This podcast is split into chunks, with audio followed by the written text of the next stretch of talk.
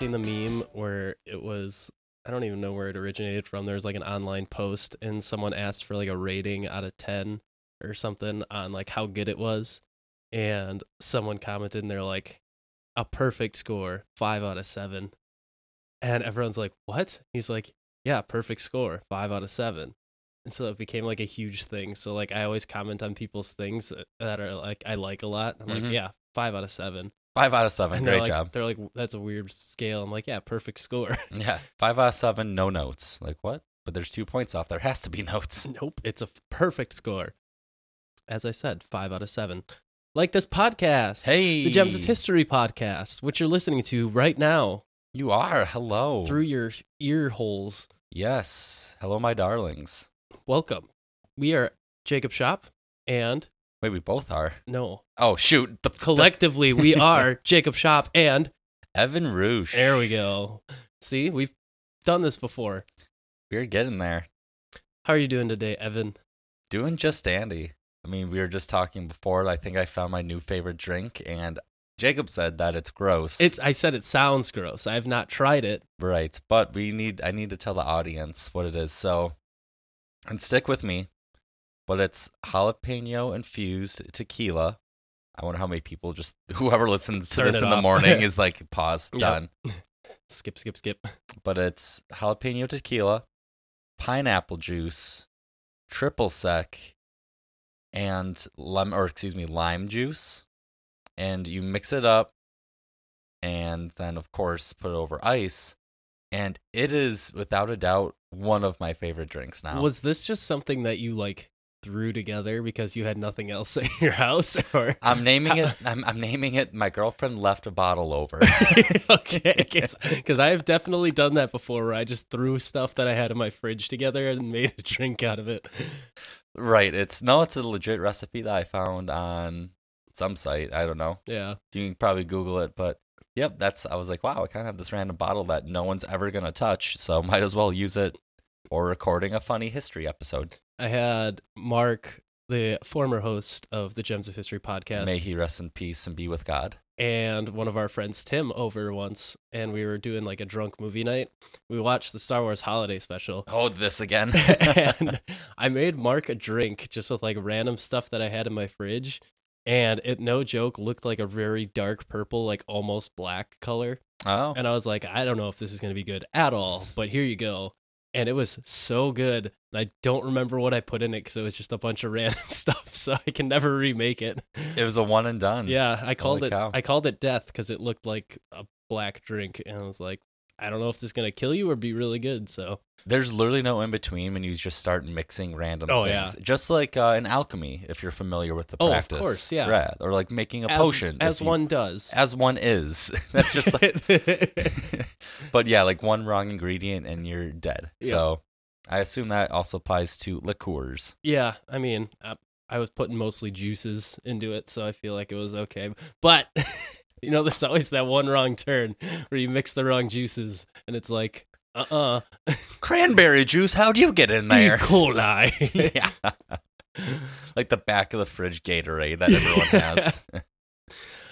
But anyways, today we have a fun episode. If you couldn't tell already, we're already having fun. oh yeah, I'm But- wearing a fun shirt as You well. You are wearing a fun shirt. Yes. He's wearing a pink Hawaiian shirt for the audience who can't see him. hmm but- But, you can check out our YouTube page on Gems of History podcast on YouTube, and we will be posting some clips of the episode. we have a singular clip on the YouTube channel right now. So we're getting there. It's a work in progress. And I believe we have one subscriber, and it is currently the other podcast. podcast's YouTube on the Star of- Network. Both of us are not video editing experts. So If you are, we're figuring it out. if you are, and you want some, you want zero dollars Yeah, for your you work. You want to be an intern for us. yeah. But yeah, if you're interested in just doing this on the side, I mean, please feel free to reach out. Yeah. And can you imagine that's the first DM that we get? It's like, yeah, I actually love doing things for free. Sweet. All right, so- I know two less. guys that could use you. Right. But yeah, we're doing uh we've done this in the past where we kind of just picked a variety of shorter stories that we couldn't really do full dives on and did like a compilation episode. So If you haven't listened to the first one, go back and do that. It was a lot of fun. We talked about Albert Einstein's brain going missing and Yeah. how the creator of Kellogg's was absolute maniac. I forgot about. Oh my, he was the wildest boy of history. Yeah, so I d- I'm not personally going to talk about any circumcision resorts today, but that was an interesting story that we told in the first time we did this. Now I wonder how many people turned it off because of that. Yeah, and went back to listen. yeah, like you're like a what resort? Yeah, you should go listen. I think it's called like Missing Brains and Serial Psychopaths or something And like that. I don't Cereal chains. Uh, sure. Serial with a C. Yes, exactly. Thank you. So we're gonna do that again today. Uh, We Mhm. got five stories for you from history. They're all pretty fun. I haven't heard Evan's, and Evan hasn't heard mine. So we're kind of going back to the original format that we had when we started the show, which is not telling each other interesting things about what we're talking about. That was so chaotic. It Looking was. back at that, I kind of what a silly idea. I mean, in theory, it's a good idea because it's like, oh, you bring the topic, and then the other guys ask questions that the audience might have. And then half the time, it's just like people are sitting there staring at you reading a story. right. It's like, well, I have nothing to say right now because I have no research done into this, and plus, I'm not an improv expert. right, exactly, and plus, our episodes were so much shorter back then. I think yeah, well, it depends. Some of them were way longer. that's also true. But, anyways, I am going to tell the first tale from history. Mm. And the first one that I have is about about a man named General Gregor McGregor. Not a very creative name. That is beautiful, though. It he is. he was born to be a general or a plumber. A plumber with like a wife that's slightly older than him that just nags all the time. well, he was not that. He was a scam artist. So, Oh. yes. and a very successful one at that. So, in 1821 London, right around the time of the coronation of King George IV, an exotic man arrived in the midst of the going ons. An exotic man named Gregor McGregor. exactly. he just he just reeks of palm trees. Yeah. exactly. He is super tropical. So his name was General Gregor McGregor, and he claimed to be the prince or cazique of a land known as Poyais. This land, supposedly in South America, was beautiful and abundant. And according to McGregor, it held precious metals, amazing fishing and hunting spots, and amazingly fertile farmlands. The capital was St. Joseph, and it had a democratic government with civil services and its own national bank and military. And the city itself had wide streets and large mansions on every corner. so El Dorado. Basically, Do you want to know what uh, Poyais translates from uh, Spanish? sure. Clown. Oh, perfect. Technically, the the formal word is payaso, but Poyais is like a A Uh, derivative of it. thank you. Yes. Okay. so he, he was from a he was from a land called Clown. the clown capital of the world. he introduced this strange exotic land to all of these aristocratic London going people. And wouldn't you believe it? All he needed was a group of people willing to invest in this small nation to help it gain international notoriety. Huh. A sleeper state, if you will. Yes, and even even if you're willing to settle there, we have settlements that you could build. It's perfect. And you could get in on the ground floor. This is just like, you know how there's just crypto bros? back- Yes. like right now. This is the back in the day version of crypto bros It- trying to get you to invest in like, I don't know, remote cryptocurrency. I don't know. it's funny because I just finished the series, like the first season of a show called Our Flag Means Death on mm-hmm. HBO Max, and it's all about Blackbeard and Stede Bonnet, who was like his co-captain for a while. Ooh. And it's a rom com about like how they are romantically involved with each other, and and they have like this this one dude on the crew, and they go to this fancy party, and these two dudes who are like everyone thinks they're slaves because they're both black. And one of them, eh, the guy introduced himself as like the Prince of Egypt. So, so the whole time they're at the party, they're like scamming all these rich people by saying that they can buy a pyramid in Egypt. oh my and they're like, you could be the first one. All you got to do is give us all the money that you have on you right now. right now. But that's all I was thinking of while I was reading through this story. Pyramids are a dime a dozen. Yes. But if you want one of the big boys, For way more than dimes. yes, if you want one of the big boys in Giza, then you have to really pay up. So, after this introduction and this pitch meeting, tons of people wanted to invest, and McGregor took people for all they were worth. But who was this dude that was selling a country that I hope by now you have realized does not exist? Hey, it's just your opinion that it doesn't exist. I, I think I know for a fact that it doesn't. Huh. So, Gregor McGregor was born on Christmas Eve, 1786.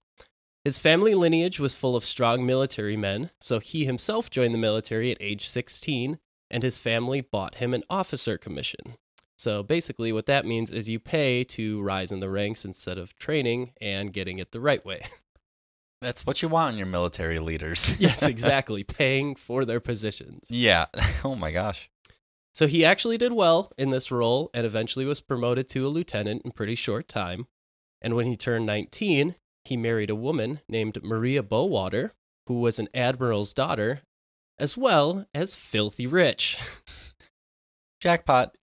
Gregor used this new wealth that he acquired through his wife to buy another promotion to captain, spending around 80,000 pounds in modern day money to get the promotion. Wow. So that not- is nuts. Not a small amount of money. Not cheap. But it skipped seven years of training and work that he doesn't have to do now. I guess I respect that part of it. Starting to hustle young. Yep. He spent a year after this in Portugal during a peninsular war and then left the army and moved to Edinburgh. While in Edinburgh, he passed himself off to the high society there and took glory from his old regiment's accomplishments in battle, even though they achieved these heroic feats a year after he left the army. Oh my gosh. so major scam art. Yes, he's already starting it off. His stories didn't stick, and he had to move back to London with his wife. And here he rebranded again as Sir Gregor MacGregor, head of the MacGregor clan. Oh, wow. So now he's the head of a clan. Oh my goodness. Hopefully, it's not the wrong clan. How much? Yeah, right. Hopefully there's not three Ks. Yes.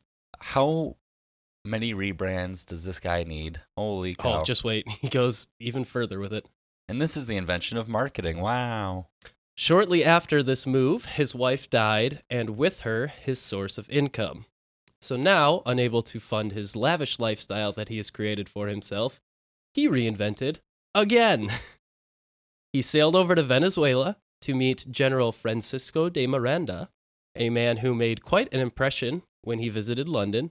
And Miranda was fighting a war of independence against the Spanish in Venezuela, and after hearing MacGregor's lofty tales of being a war hero with his old regiment, the 57th Foot Brigade, which is actually true, he was made into a colonel. And Miranda gave him an entire cavalry battalion to command as well, with which he did okay. This man has to have just the most trusting eyes of all time. like, how do you convince? He's got to be super charming. Oh, his charisma is at 100. Oh, yeah. For sure. Well, and I mean, it's 1820s, or not even 1820s yet. So it's just like, how do you check any of this? Right. There's no background checks or fact checking. yeah, here. exactly. They So- couldn't even look at his old tweets. Like maybe he was problematic. They couldn't even ask his wife because she's dead. Yeah. But the highlight was his new wife, Josefa, who was cousins with Simon Bolivar, the namesake of Bolivia. So he is just finding these women and somehow convincing them to marry him. this man. This is the smoothest man of all time. Honestly, like he needs to play a bard in D and D because just Oh, absolutely. no way he's losing any persuasion checks. He's rolling nat twenties all over the place. Like let's let's back this up. He married into an admiral's family, which and was extremely rich. yeah, and just got super rich. and then he moved to a different continent, Yeah, became a cavalry commander, and then he married into the family that literally has a country named after them. yeah. Bolivia. yep. this man, I'm not even mad at him. Like I just respect this. like it, honestly at this point you're just like wow Good on you, man. You're doing great. I need a documentary. That's gonna be our first documentary. All of, uh, by the way, all this information comes from the YouTube channel Thoughty2. He did a haul video on it, so I use that for this information. So thank you to him. But after he married his new wife, Gregor MacGregor was promoted again to a brigadier general and actually started to perform closer to his title and eventually got to a division general and led a strategic and brave retreat with 1,200 men over a span of 34 days, which Wow. made him into quite a national hero in Venezuela. Yeah. And according to military people who have looked at his retreat and the strategy that he used, it was actually quite brave and quite impressive that he was able to do this. So I guess he he's not all talk. He's actually performing somewhat up to what he says he can. Did step up when the when going really got when the cards were down, he Yeah. actually did things. Honestly, I half expected him to be like, "Wait, who can I marry?" yeah, right. I will marry the enemy. Right, Yeah. I will have two wives, and thus Mormonism is born. Yikes, right. By 1820, McGregor had fallen out with his superiors and needed to find another new identity to write for himself. So he sailed up what is known as the Mosquito Coast near modern day Honduras and Nicaragua, and he traded some rum and jewelry with the king of the Mosquito Coast, a man named George Frederick Augustus. And in return for this rum and jewelry, he got 8 million acres of useless, inhospitable land. Can you, Eight t- milli. can you take a guess what this 8 million inhospitable acres of land is going to turn into? the rainforest? The Amazon rainforest? No, it's going to be Poyais. Oh. this fictional land of milk and honey. oh my god. Okay, yeah, that was bad. No, I no, thought, no, I you're- thought maybe I could lead you there, but Know your geography a little bit, so Evan. So, not letting this fact that this land is useless hinder his endeavors, he traveled back to London and began his biggest scam yet. As a realtor, he once again transformed himself into a high society nobleman and told of his mysterious land in South America, which, as we've mentioned, is quote unquote Poyais. His tales of military success in South America already gave him a bit of credibility with the people because the news had traveled back to London. And when he said that he knew of a paradise ready for colonization, all he needed was a bit of money. People jumped at the opportunity. But it wasn't just because McGregor was charming, he actually put in quite a bit of work to get this scam off the ground. While in London, and England as a whole, he opened Poyais consulates all across the country, invented a military with ranks and everything, designed a flag, and came up with a complex banking system and a list of aristocratic titles for this new country. He got in the national newspaper and even hired singers to go around the country to sing ballads about this paradise that he was selling. That's not a bad launch plan. So he is actually putting in the work Yeah, for this fake country scam. that's pretty impressive. That's a lot to do to get this fake fake country off the ground Honestly, right? into market. Holy cow! I wonder what his wife's doing at this point because they don't really men- he didn't really mention his new wife in the video after the fact that they got married. Oh So, yeah, I guess she's just like standing off to the back, like, yeah, like ah, freaking again. he's doing good. Just one time, can we become farmers or something? yeah, can we just do nothing for a day? Yeah. So many people were convinced that a prominent London bank even signed off on all of the fraudulent bonds that McGregor had created. Many people began investing their entire life savings to buy up land in Poyais or buy these bonds. Oh no. Can tell that Oh no. this man who is doing very well for himself is now turning into quite a villain. yes. He's becoming the Joker. yes. I take back the. No, nothing wrong. Hey, up to guy. that point, he was fine. Uh, they Like, always are. his scams weren't hurting anyone at that point. yeah. Some people even said they wanted to become settlers on the land. So many, in fact, that they filled up seven ships in order to go there. In total, with this scam, McGregor raised around 23 million pounds when translated into today's currency. And after taking the money, he completely failed to mention that Poyais was totally made up and allowed these settlers to leave Europe, sail across the ocean to the fake country that they had bought into. And when men, women, and children left their homes and sailed across, they only found that they now needed to survive in this inhospitable and useless land. Oh my god. I can't imagine like you're going to the new world, you step off the ship, you're expecting like just some green pastures Like or, a paradise with mansions and canals running through it. Right, there's just berries everywhere to be picked yeah, and literal nothing. forest for miles. Oh my gosh.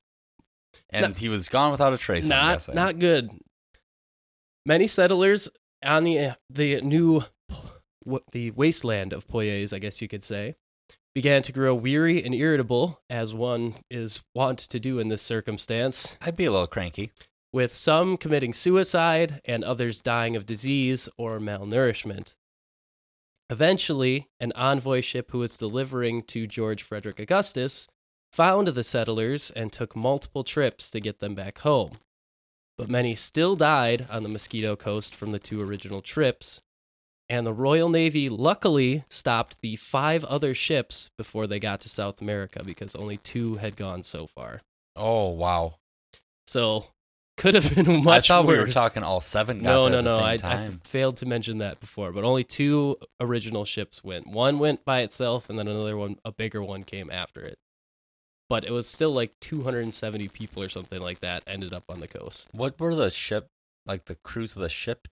Did, I'm did they just drop them off and like, well, sucks for you. I'm you assuming they were just charter boats, so you just hire them to take you there, and then they sail Yeah. back. So And I guess they can't buy their ticket back Yeah, because 'cause they we- have no money. right, exactly, because you get off the boat and you're still expecting, okay, we just got to go through here, Yeah. and then we'll see it all, and then you don't. Oh, like it's yeah, it's right right over this next hill. Yeah, over It's the over the next over the ridge, over there. No, the other ridge. Just a little bit longer. Never found it. When the settlers returned back to Europe, McGregor was gone. Gone without a trace. gone with their money. Gregor McGregor moved to Paris with his wife and repeated the same exact scam, No way. making even more money this time around. Around 30, he was like 300,000 pounds in that time, which was 100,000 more than he had made in England. So, Again, this guy has to be just evilly charming. And like his wife has to be in on it at this at- point. Like yeah. she's seen the land. at this point, she's got to know, like, why do we keep running from places? yeah, why So- can't we establish a home? Yeah, it would be nice if we could just settle down. We have literally 23 million pounds saved up in the bank. Why can't we just do this like normal now? Because there's always more money to be had. There's always more scamming to do. Mm-hmm. Scammers gonna scam. But a after this had happened once, the French officials started to notice all of the passport applications for a fake country, eventually tracking them back to McGregor and arresting him. However, he was acquitted in 1826 and moved back to London with his family. He was eventually put out of business when the legitimate king of the Mosquito Coast started selling real shares of land in South America. And after a while, McGregor returned to Venezuela and lived off a military pension from his work in liberating the country. And he died there in 1854, never really facing any punishment for his scams. Dang, so he really got away with it too. Yeah, pretty much. There should have been some kids and a dog. I know. And he was like pretty much single handedly responsible for a stock market crash in England. Because Oh, like yeah, I mean- everyone was buying into this fake land. Right. All the aristocrats, all the rich people that he came into contact with literally just lost all their money. He's literally like like Madoff yeah, in a exactly. way, where it's just all fake and just put on a good show and then people I mean, people killed themselves over it. Exactly. People died because of him. So, not a great guy. No, that but is it's an insane story. that is such an insane story. But honestly, keep your head on swivel, kids. yeah. Don't click on any random links that you see. No receive. Nigerian prince emails are right. Right. No. Except unless there's that one, the one time that it actually works. Yeah. and then you're just like, wow, nice. Right, yeah. No one from, for example, like there are no Ukrainian women that are seeking your aid. There's no 47 year old single man. Yeah, there's no hot moms and like 0.2 no- miles away from your house. There are no hot, there are no hot singles in your I mean, area. there, there probably are some hot moms, but I don't think they're looking for you. no. and if you said if you just said to yourself, well, what if they're looking for me? No, they're not looking for you in look- particular. Look in the mirror and say, "I'm not getting looked for by hot moms." Yes. you know how like there's a huge swing just with like affirmations? Like people just looking in the mirror and like affirming themselves of like you can do this. Yeah. You are great. Like stuff uh, I'm sure it's more in depth than that, but I'm just picturing like someone taking like affirmations except to that. to not get attracted by hot mom You, yeah, you. There are no hot moms in your area. There's just too many following you around that you have to make negative affirmations Yeah. to get rid of them. oh, that's beautiful. Anyways, Evan, what what's your first tale? So my first story is going to be around the Great Schism, or one of the Great Schisms of the Catholic Church, but in particular when there were three separate popes Oh boy, of the Catholic Church. can barely handle one. Can barely handle one. so from the years 1309 to 1377, uh, in the Pap- or excuse me, in the Roman Catholic Church, this was known as the Avignon Papacy or the Babylonian Captivity. And it was a time in the history of the church when the headquarters of the Pope was moved from Italy to France. And wow, can you say dramatic yeah, about saying Babylonian captivity compared to just moving from one huge city to another huge city? must be rough. That is so dramatic. Like the Babylonian captivity was for people that that don't know, it was when the Israelites were literally conquered by uh, the Persian Empire and shipped to Babylon to work as slaves. So a little bit different here. Yeah, Uh, in 1377, Pope Gregory XI actually moved the papacy back to Rome. But after his death in 1378, the Catholic Church was thrown into a extreme, extremely strange series of events. I hope they hired the uh, Hunks Hauling Junk or whatever it's called, so they Yes. can get these these moves done quick and easy. Just moving the entire basis of St. Peter's Cathedral from one place to another had to be Hup, such a pain. hup, hup, Hup, hup. hup, hup. They just get the Amish involved because they can just pick up barns.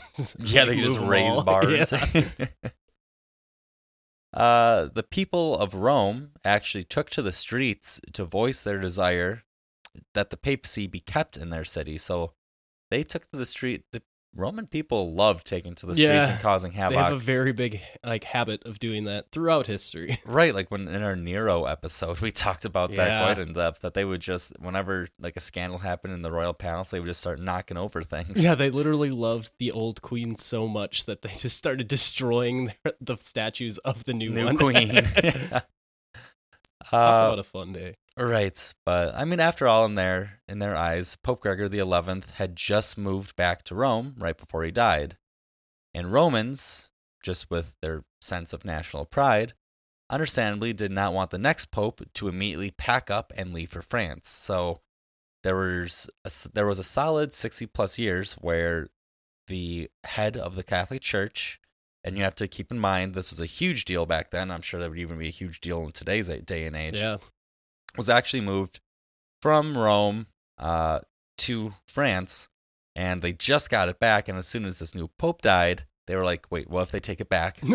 what if they move it to somewhere like Switzerland?" Can you imagine trying to move the Vatican like today out of the like Vatican City? All of the secrets that would have to be like completely hidden from everyone for like an entire travel.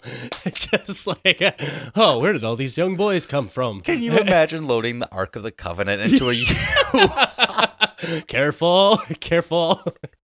It's like that, the Spear of Destiny, the actual Crown of Thorns. There's a literal like restricted library in the basement that nobody can go into. It's like all of that has to get moved. and I'm sure underneath that, there's an even more restricted library that literally only the Pope can go into. And it's just coloring books.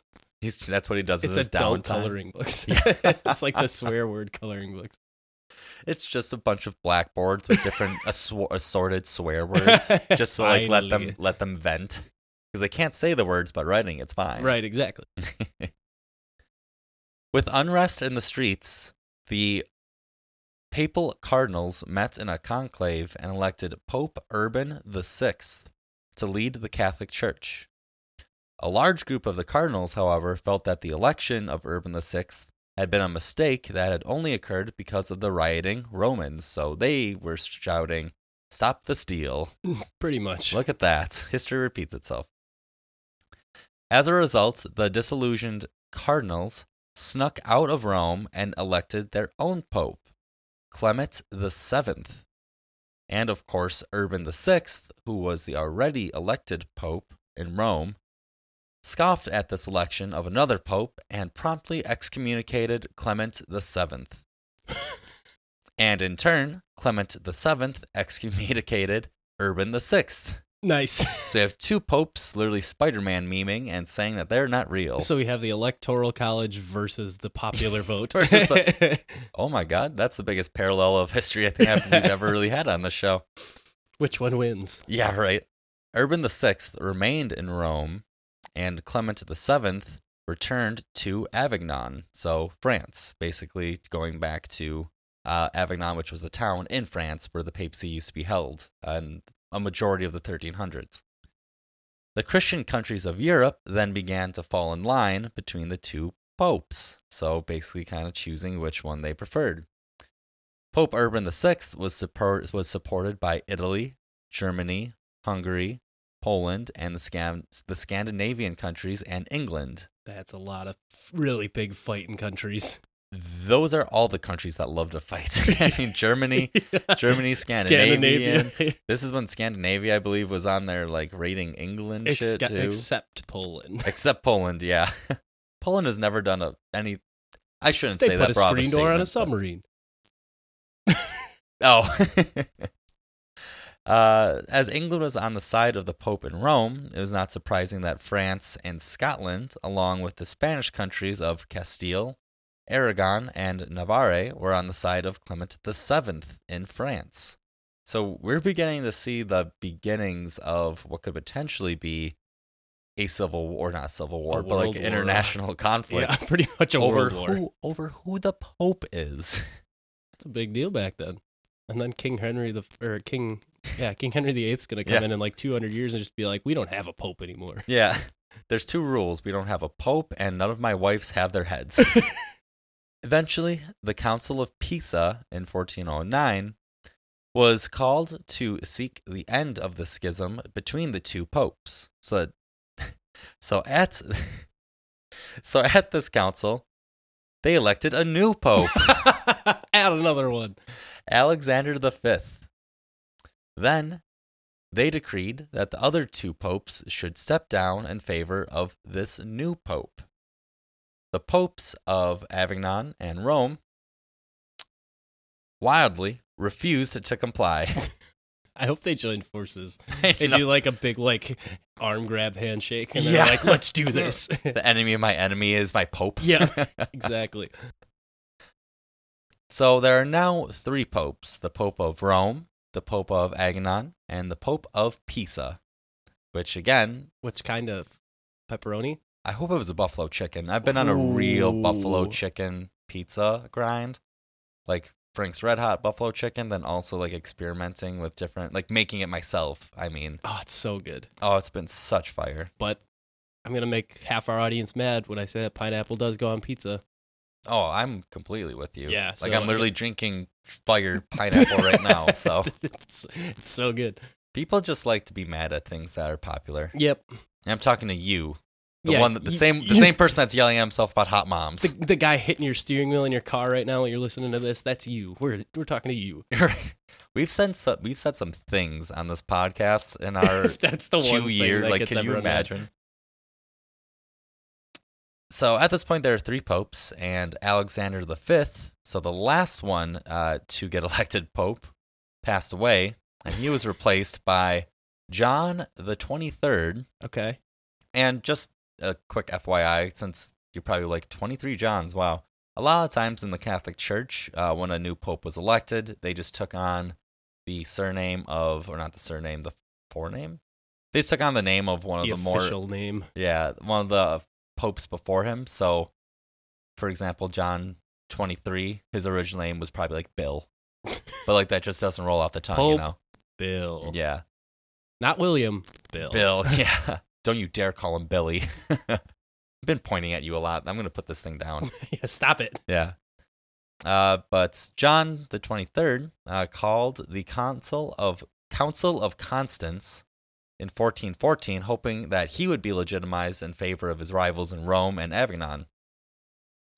However, in 1417, the Council of Constance put an end to all this crazy nonsense by getting rid of all three of those popes.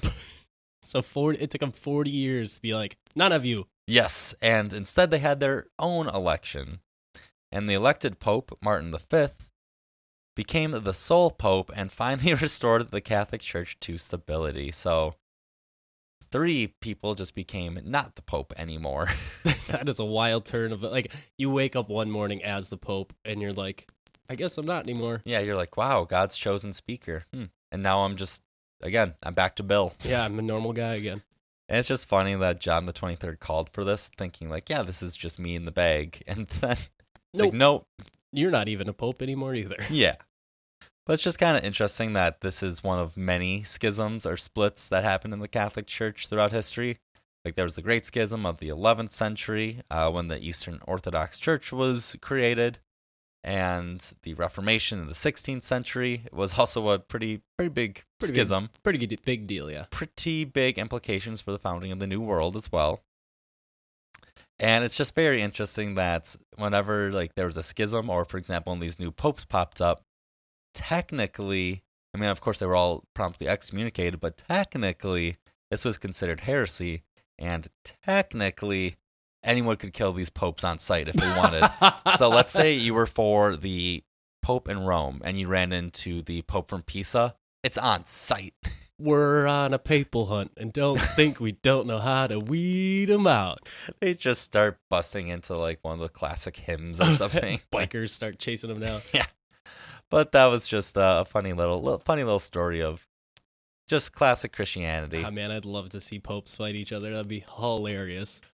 This Thursday, Thursday, Thursday, tune in. Pay per view. WrestleMania featuring Pope Alexander the Fifth. And he's like walking up with his cane up to, Yeah. up to the ring. okay, Grandpa, you got to go underneath the ring now. Later in life, he was like, "Back in my day, I was a pope." And it's just that meme. It's like, "Okay, Grandpa, let's Yeah, put you, let's let's yeah, sit you down." Exactly. Oh, what a tale. So you're saying that the Catholic Church hasn't always just been a beacon of hope and perfect alignment? Not sure how you want me to answer that one, but no. Okay. Sorry, that was another point. Putting this thing down. Oh, are you ready to hear about quite the interesting man that I had never heard of before I found a subreddit that Other- mentioned him? Other than Gregor MacGregor, huh? Other than Mc- Gregor, Mc- this guy might be a little wilder than Gregor. Like Gregor MacGregor had a good story because it was like very wide reaching and impacted a lot of people's lives. Mm, This guy's just kind of nuts. So it's it's very fun. very excited. Let's dive in. So I looked it up and there's like three ways to pronounce his first name and like three ways to pronounce his last name. But I'm going to go with Tycho Brahe is his name. Okay. So Tycho Brahe was a brilliant 16th century astronomer who laid out a lot of what we know about the stars before the telescope was even invented. His findings led the way for those like Johannes Kepler and Isaac Newton to set the laws of planetary motion and general motion that we know today. But aside from being quite brilliant, he was also extremely eccentric. How are they using the word eccentric here? Like, did he Oh. just talk with his hands a lot? I probably also, props to him for just eyeball eyeballing Dude, those bad boys. this guy space. was insanely smart, but just very weird, ah as most very smart people tend to be. right. Their brains can only do so much. Yes. So Tycho was born in December of 1546 in Denmark as the oldest of 12 children.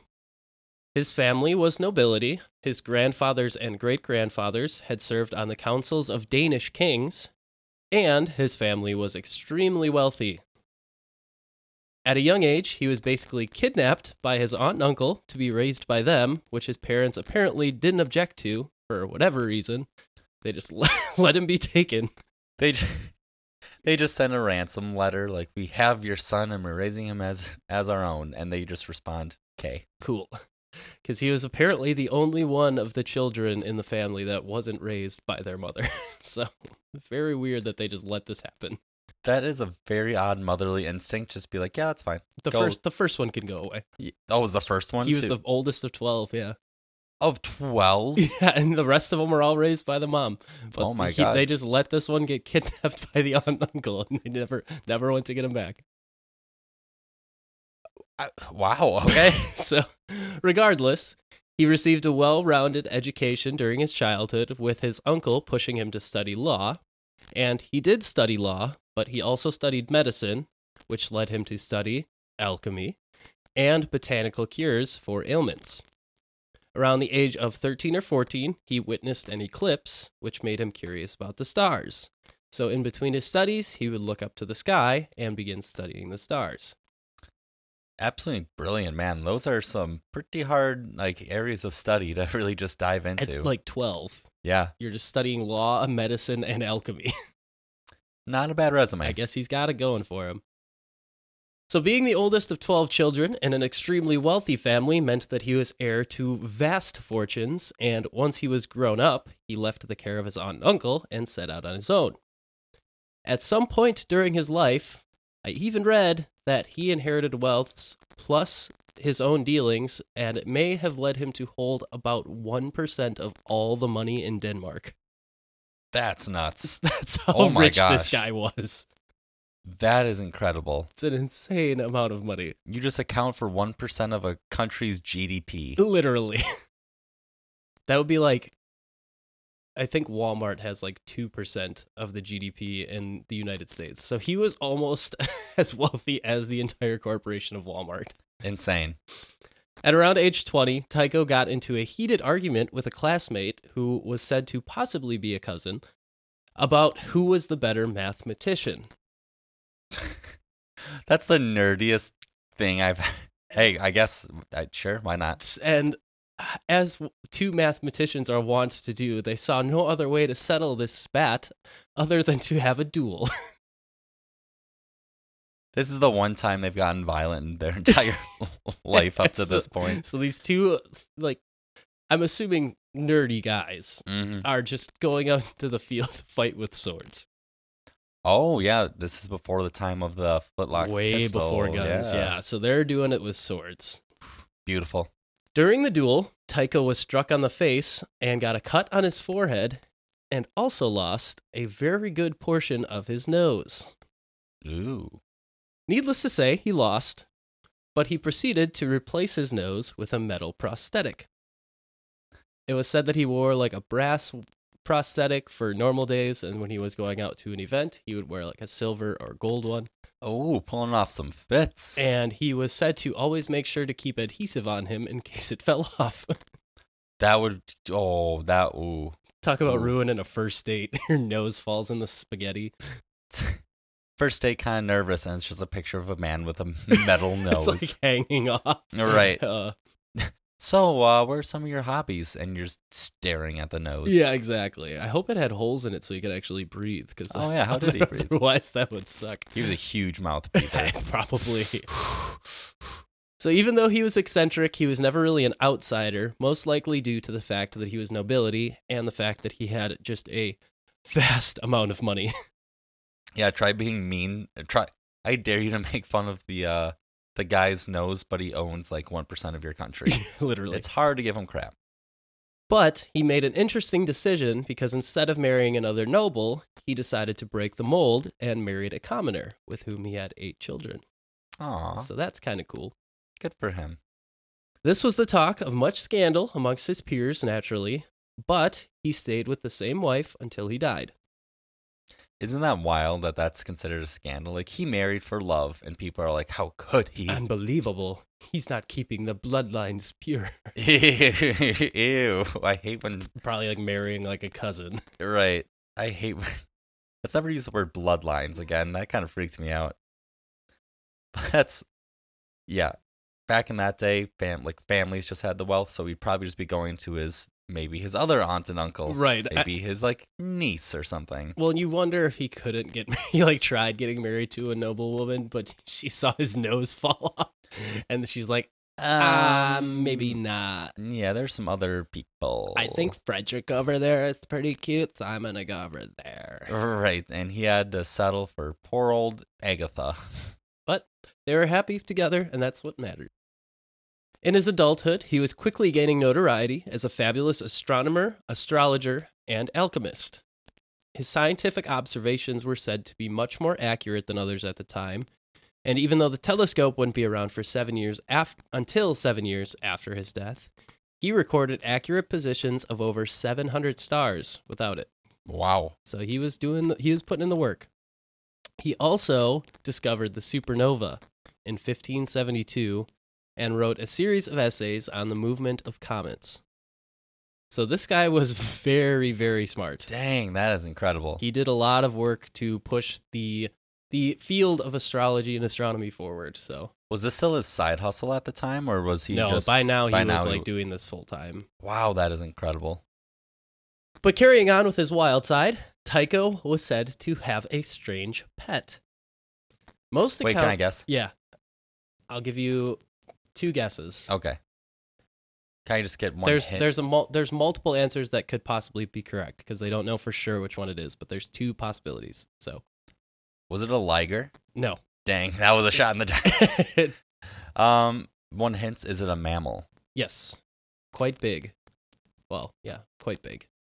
Was it an elephant? No. Ah, Most accounts list it as either a moose or an elk, claiming it would act as any other loyal pet and stride alongside his carriage when he was travel when he was traveling and lived in the castle. wow! I never thought that moose would ever come back on the show. I know I was gonna I was gonna say we've talked about it before, but then I would have given it away right away. So. Right? Yeah. Oh my gosh! Can you imagine just a full-grown moose just trotting along these Yeah, pavement streets? apparently tamed it somehow, so. The story goes that one night Tycho received a request to send his moose and or elk to a party to entertain the guests. The animal arrived at the party and apparently got into the beer stores, becoming quite intoxicated. The animal attempted then to climb a staircase, but was too drunk and fell down the stairs no, to its death. no. So he had an alcoholic moose that killed itself at a party. I looked a little more into see if like moose can actually get drunk. And they can, because when I typed in can moose get drunk, I found a story from 2011 in which a moose got drunk off of fermented apples and got stuck in the apple tree. No way. so then the authorities had to get it out. How the heck did I end up? I can't imagine. That's so weird picturing a moose with a hangover. right? Like stumbling around or something. Right, just ordering a Bloody Mary and the bartender's just like wiping down the bar, like, hair of the dog the bitch, eh? But back to Tycho himself and his interesting quirks. He also owned a house slave named Jep. you say Jeff? Jep. Oh, So Jeff, but with two P's instead of F's. But Jep wasn't just any household slave.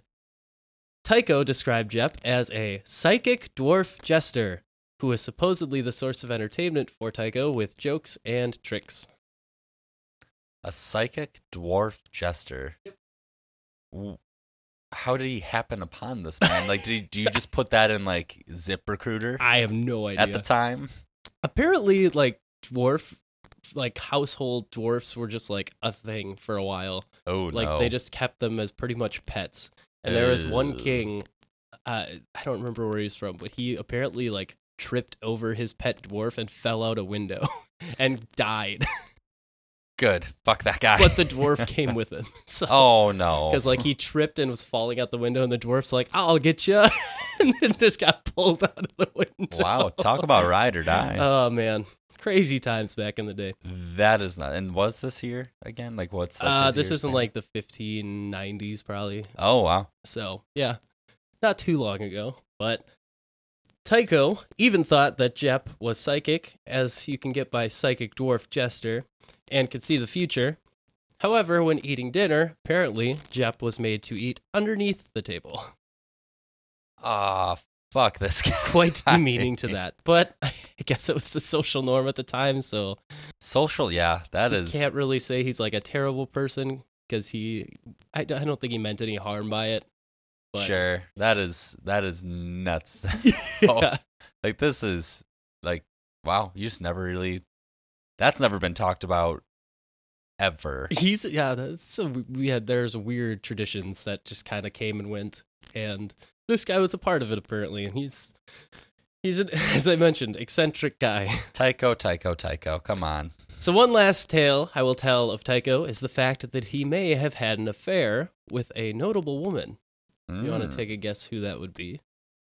So in the 1500s, was it like royalty? Yes, living in Denmark, Ooh, that doesn't. I I don't know. The Queen of Denmark. Oh, I thought, I thought you were. I thought you were looking for like specific. Na- I, I was thinking like Queen Elizabeth the Third No, or something. not like that. specifics, just like a position.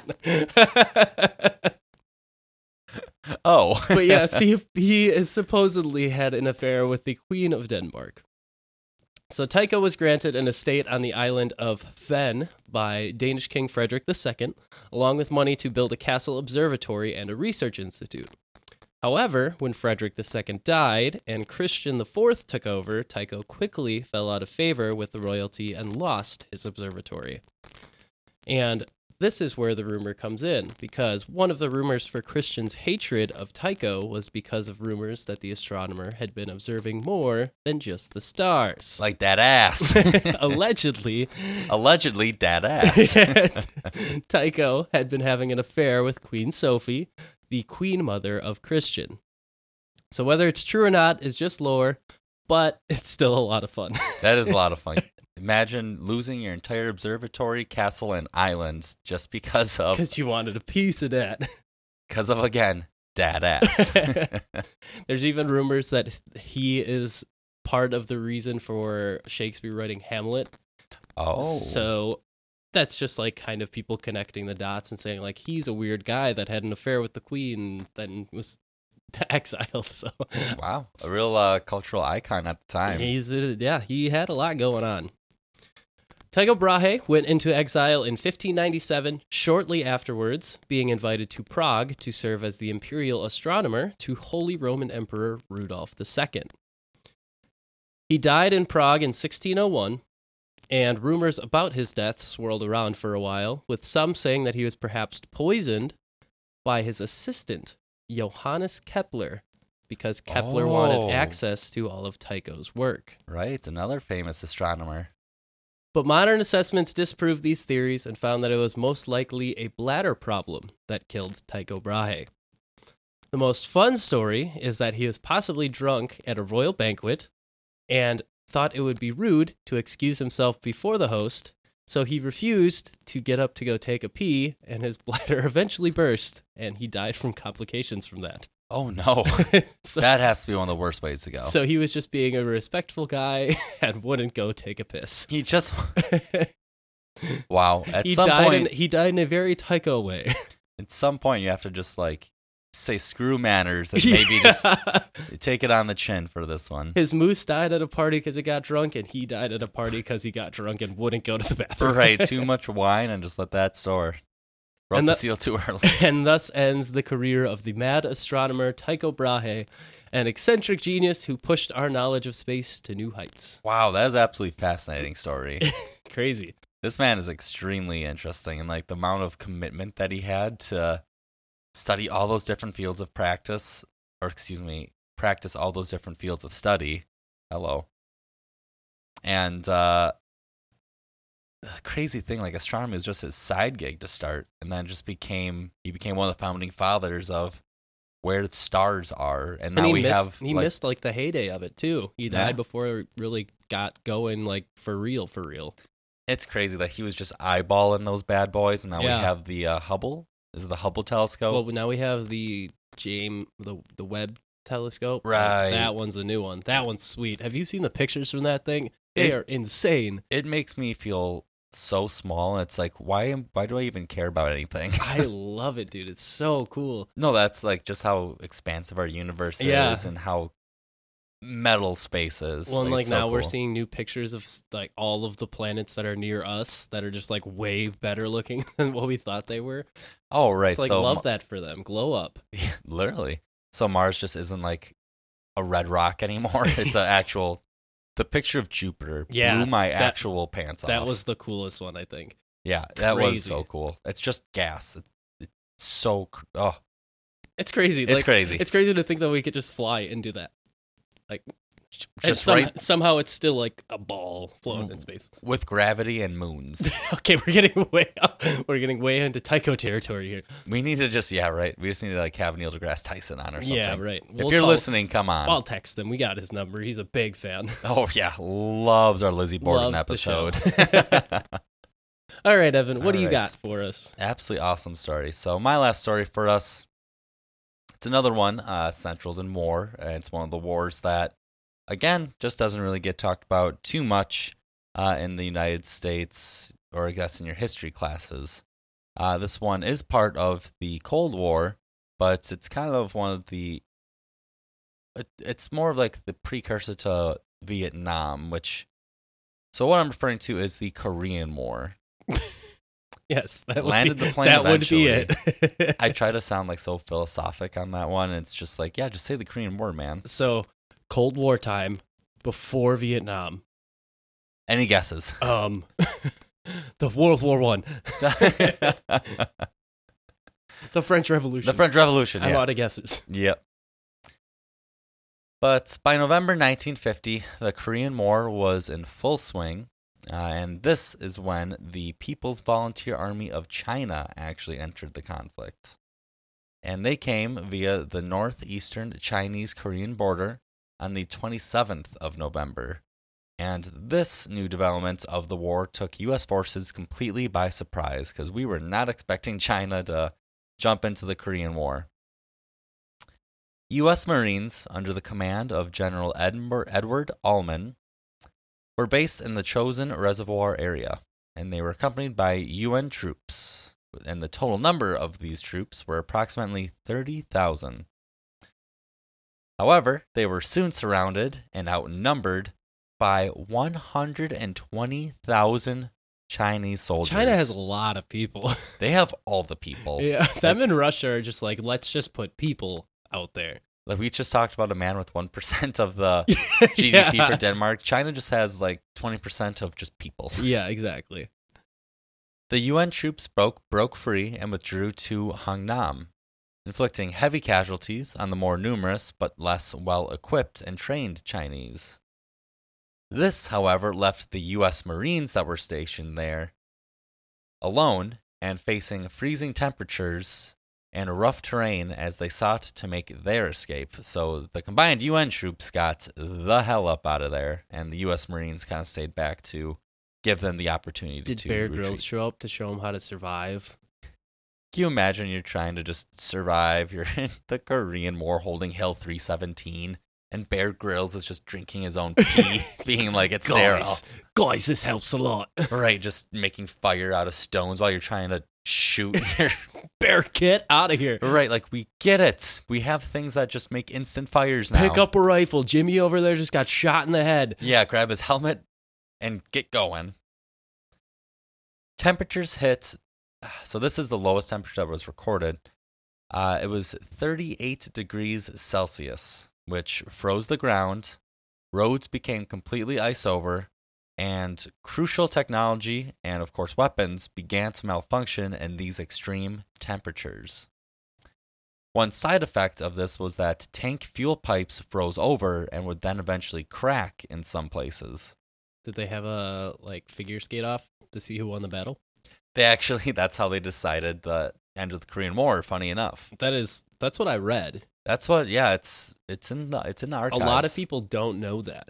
I mean, that's why we started this podcast to bring people this knowledge. Yeah, we really do have to breach these barriers. Yes, it get was- the knowledge that people need. exactly exactly. It was general Lee Curtis versus the Chinese general, who I'm not just gonna pick out a random Chinese name because I thank you. I was like, I can't think. It's yeah, it was they. Well, you know, it goes back and forth. There's two of them, and then they finally decided on one, and Mhm. other one tried to take credit. You know, It was actually a full March Madness bracket between the two different, and then the two winners had to skate off to the death.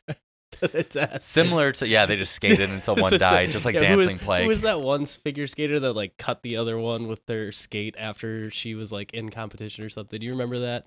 There's like an Olympic figure skater who Oh. like cut one of the other competitors with Yeah. their skate. I don't remember. No, it was uh oh, they just made a movie about it with Margot Robbie.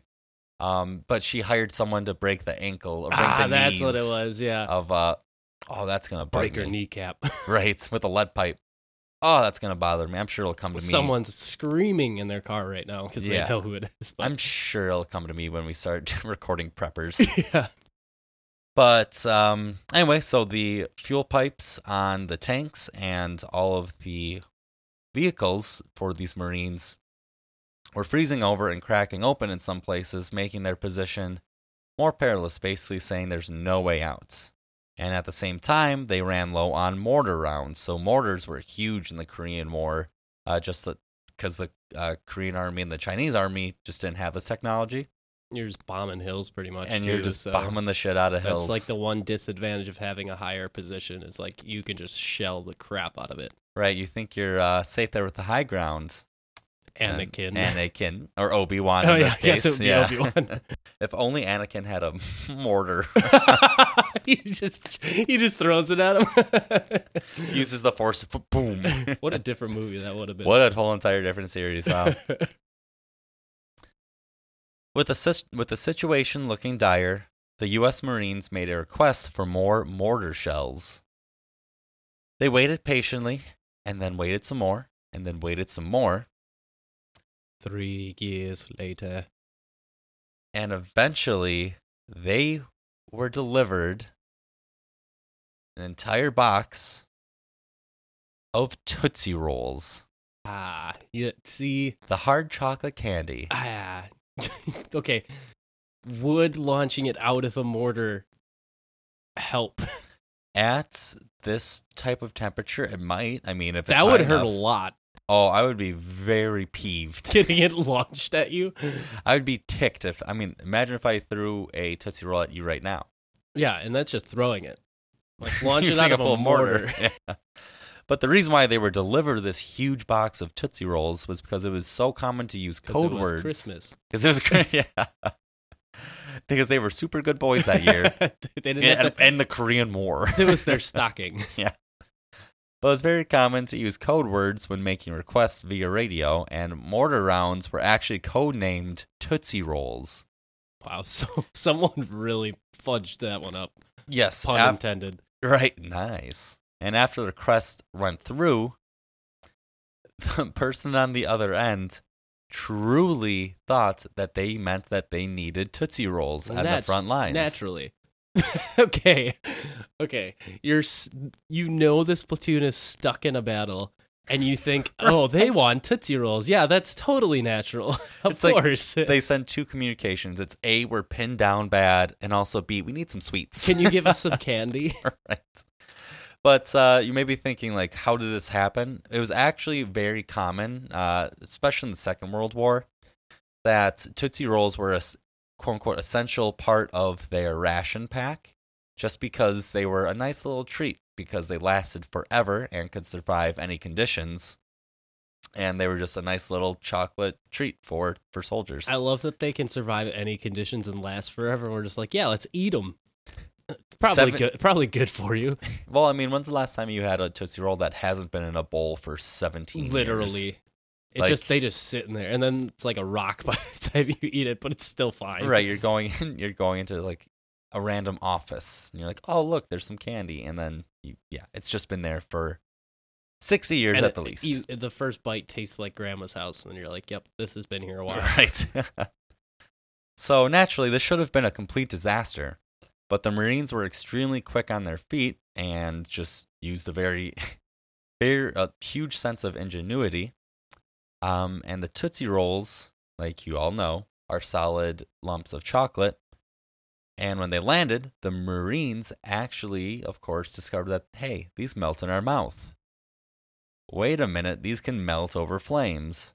And once they were turned into a soft putty of sorts, they actually used these melted Tootsie Rolls, put them on the fuel pipes that had cracks on them, and sealed them off.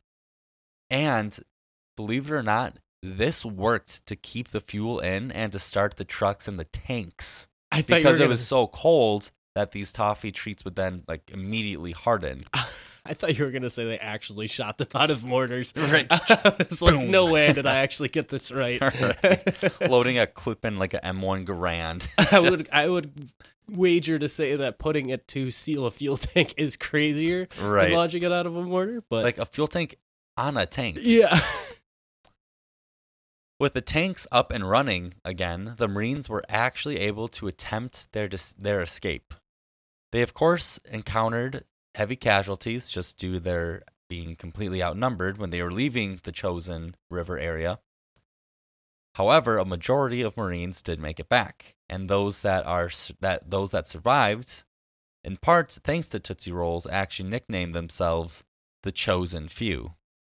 So that kind of concludes the story of how Tootsie Rolls actually saved U.S. Marines, in parts, saved lives, saved the lives of thousands of U.S. Marines in the Korean War. so the chosen few were saved by the chosen chew. That was th- That- on, that was I am on beautiful. fire today. that was that was beautiful. That was nice. Oh, I mean, I guess I have a newfound respect for Tootsie Rolls. Can Yeah. they put a banner on their truck that says "I served"? There Because they served Every- in more than one way. Because they served dinner and Yeah. then their dessert, and then they also served in the Korean War, it's like every single time you open a Tootsie Roll, you have to thank it for its service and then eat it, and then eat it promptly. as you do with all veterans, right? Yeah. naturally. Whomst among us hasn't? yeah, exactly. But yeah, little little fun little story for you. All right, my last one's actually a war story as well. Oh my goodness, which candy? This is actually when they use gobstoppers to shoot. Ah, I to mean, I mean, mine has brown logs in it. oh, Not that you eat though. oh no, it is formerly eaten. oh no. so, so mine is about World War II. And as many of you probably know, World War II saw one of the first instances of submarine warfare being implemented. The Germans specifically had their infamous U boats, which caused plenty of problems for the Allies, but they still weren't a perfect war machine at the time because it was still pretty much a prototype of modern submarines. And one of the biggest issues with submarines in general during World War II was one that everyone is familiar with the bathroom. I've always, I'm not gonna lie, I've always wondered this. Well, like, I'm- how does this work? I will explain. Uh, well, before we go ahead, in naval terms, it would be known as the head. You know, got to get that out there. And Thank you. while this wouldn't seem like a big deal, the pressure inside of a submarine meant that they couldn't simply dump waste into the ocean because then you would lose pressure inside. So the alternative was to use storage tanks to store the waste and then eject it upon surfacing. But that obviously adds quite a bit of weight and takes up a lot of space. And the Germans didn't want to do it that way. So they came up with a way to avoid that. The German engineers came up with a solution to both of the problems, and it was a quote unquote high tech toilet. Oh no, So, an HTT, if you will. yes, exactly, which will be the reference for it for, from now on. so, the basic way that this toilet worked was by directing the pee and the poo through a series of chambers and valves that deposited in a pressurized airlock, which would promptly shoot it out by the out of the sub with compressed air. Huh. Very high tech to get rid of shit. Right. I mean, you have me so far.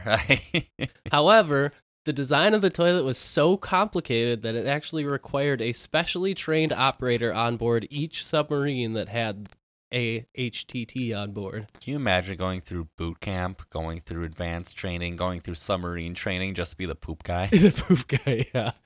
So this this person was known as the Waste Disposal Unit Manager. Are mm-hmm. Official title. I'm sure that's it probably was. sounds way more intimidating in German, but right. He's Wait, he disposes of waste. oh no, He knows the. Einsatzgruppen. yeah.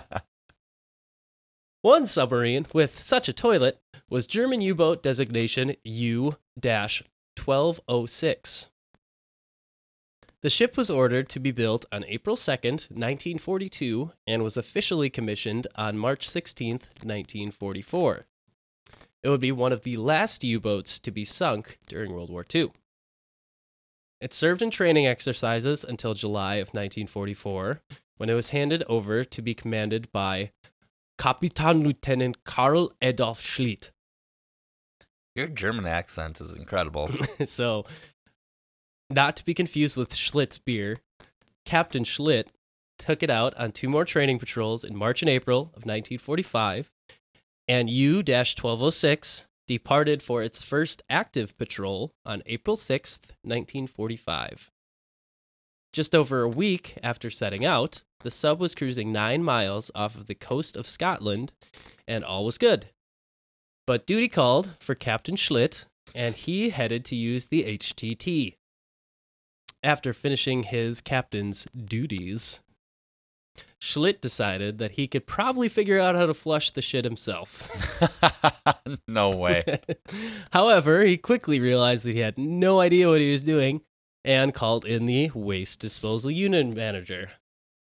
The toileteer misjudged what the problem was and proceeded to open the wrong valve, causing tons and tons of water to come spewing into the submarine, including the remains of what was in the toilet. No, no, so, yeah, it was not not good. no way. so the HTT is fighting back. The HTT, yeah, literally. All of this water dripped down below the toilet area and into the batteries, which soon began pumping highly poisonous chlorine gas into U 1206. Captain Schlitt commanded the boat to surface and opened the hatches to begin dumping out the poisonous gas, which would have been fine on a normal day. However, almost immediately upon surfacing, the Royal Air Force saw them and began to bomb the ship, which killed one crew member and damaged the boat. Oh, this has this is literally the worst day this is for them. this is literally a cartoon. This oh, this is absolutely something out of Monty Python. this is like a South Park skit. So the U-boat was now a floating paperweight full of poisonous gas. So Captain Schlitt commanded the flo- the flood valves to be opened and sunk the vessel. The crew made their way towards the shore in rubber boats, and all of them would be captured, aside from th- some men who would die on the way back to the Scottish coastline. After the events, Captain Schlitt continued to deny any allegations of misusing the toilet, saying- Ah. I was in the engine room when at the front of the boat there was a water leak. What I have learned is that a mechanic had tried to repair the forward water closet outboard vent. I would say, although I do not have any proof, that the outer vent indicator either gave false readings or none at all. Ah, trying to put I feel his. like uh, I did like a French mix with German there. Hey. They're in the same region, so I give you props. But the only thing worse that could have happened to that crew in this whole day is like if they just happened, like when they surfaced and got on like the rubber ducky boats. I assume they're duckies to get back to the the Scottish coastline. That there were just sharks. yeah, right, Like exactly. they were like, oh, now there's sharks to deal with. Great, this might as well happen. Historians tend to side with Captain Schlitt because there is a lack of definitive proof that his bowel blunder caused the issue. But whatever happened on April 14th, 1945, in that bathroom caused the boat to flood and eventually sink. The wreckage of U 1206 was found in the mid 70s by BP workers inspecting an oil pipeline, and it remains off the coast of Scotland to this day. Really, it's still down there. Still there.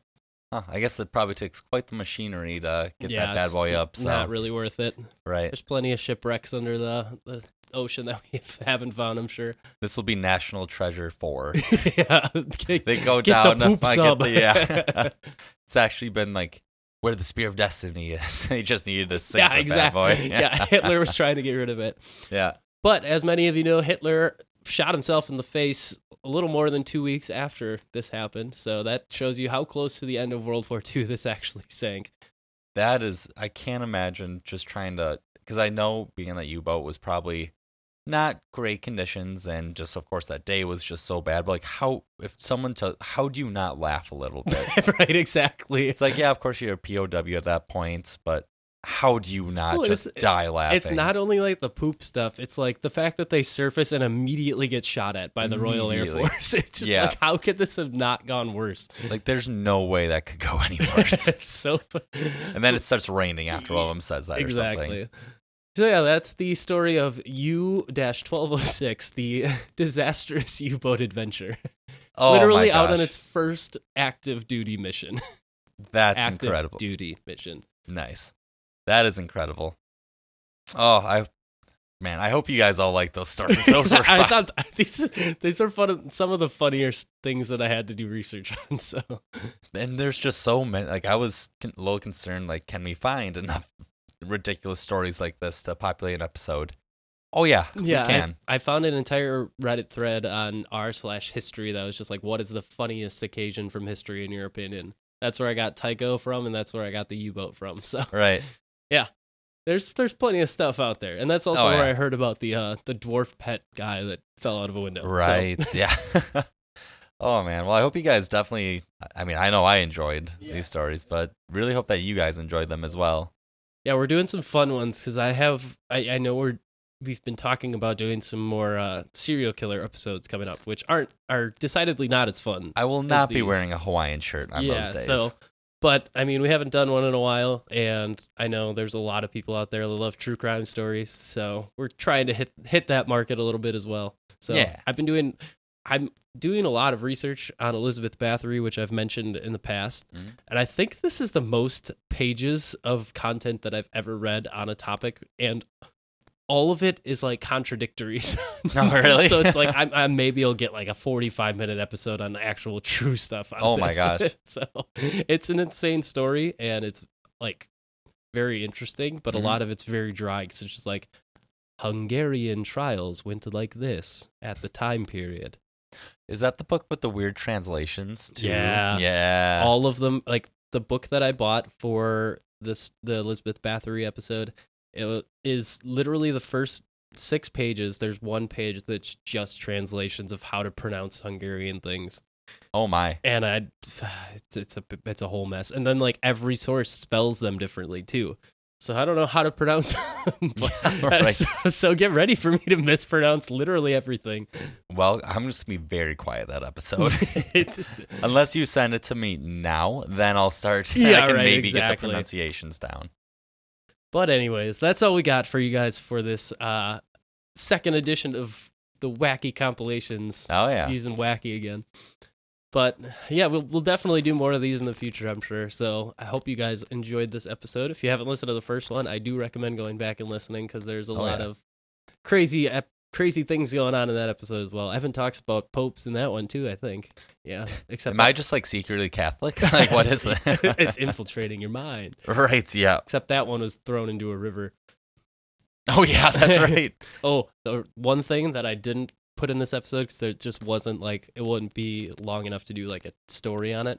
But during the assassination attempts on Franz Ferdinand that started World War One, uh, so the first guy that tried threw a grenade off of the back like canopy of the car that was rolled down and it bounced off.